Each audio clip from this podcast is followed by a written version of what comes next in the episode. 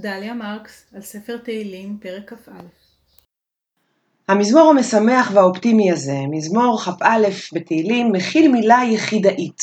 מילה שמופיעה בתנ"ך רק פעם אחת. רק פעם אחת בספר הספרים נפגוש את המילה ארשת. תאוות ליבו נתת לו, וארשת שפתיו בל מנעת. מהי ארשת?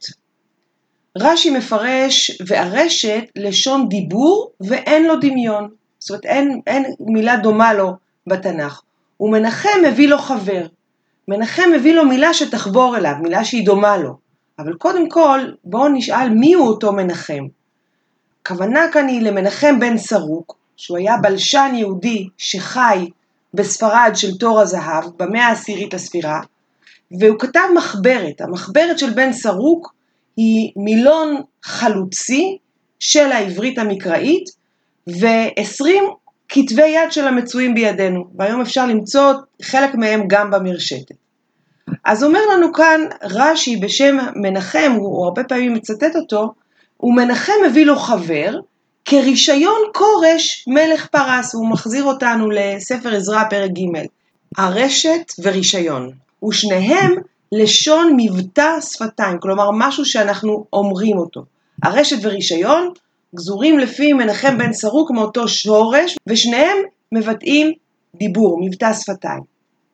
במדרש בראשית רבה נאמר, רבי יהודה, יהודן בשם רבי יצחק, קודם, עד שלא נוצר יצור, כבר מחשבתו גלויה לפניך, הקדוש ברוך הוא. כלומר, קודם, עד שלא יארש לשונו דיבור, לא, שלא בוצע בדיבור, כבר הן אדוני ידעת חולה.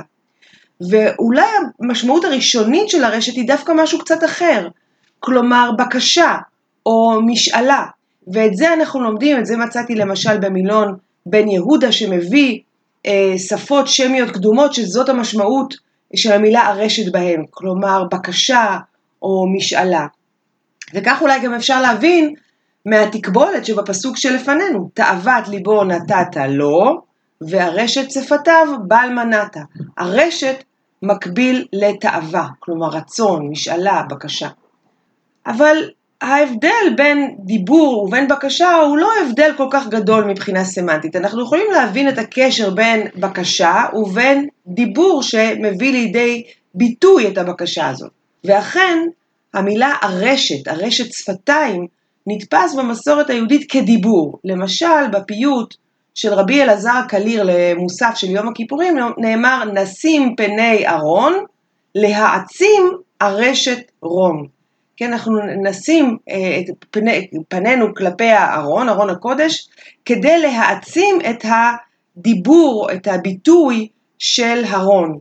ואני אזכיר כאן אה, פיוט אחר, מוכר הרבה יותר, ששרים לאחר תקיעות בשופר בראש השנה, והוא מתחיל במילים הרשת שפתנו יערב לפניך אל רם ונישא. וכאן הרשת שפתנו היא אולי הדיבור של שפתנו. אבל אולי צריך להבין בעצם אחרת. אולי הכוונה שהרשת שפתנו היא הרשת שיוצרות שפתנו כאשר אנחנו תוקעים או תוקעות בשופר. הקול שמשמיעות השפתיים, או הקול שיוצרות השפתיים כאשר הן תוקעות בשופר. וזה מה שאנחנו מבקשים ומבקשות שיערב לפניך. ותשימו לב לביטוי הזה, שהוא ביטוי לא מילולי. הקול של השופר הוא קול לא מילולי, והוא כל כך בולט בתפילות שלנו, לנוכח ה, באמת התפילות הכל כך כל כך מילוליות של תרבות ישראל. נמשיך במסע להתחקות אחרי המילה ארשת, מביטוי מילולי לביטוי מצלולי אבל לא מילולי, כלומר התקיעה בשופר, ומהם לביטוי שהוא בכלל לא מצלולי. אנחנו מדברים על ארשת פנים, ארשת פנים זה מבט, סבר פנים, מה אומרות פנינו בלי שנצטרך לבטא במילים. אז תשימו לב למעתקים הסמנטיים שהביטוי הרשת עבר. מרצון או בקשה או רישיון בפי מנחם בשפות קדומות לדיבור, ומהדיבור המילולי לצליל שהוא לא מילולי, שזה הקול של השופר, ואפילו לתקשורת שהיא לא מילולית בכלל, שזה הרשת הפנים.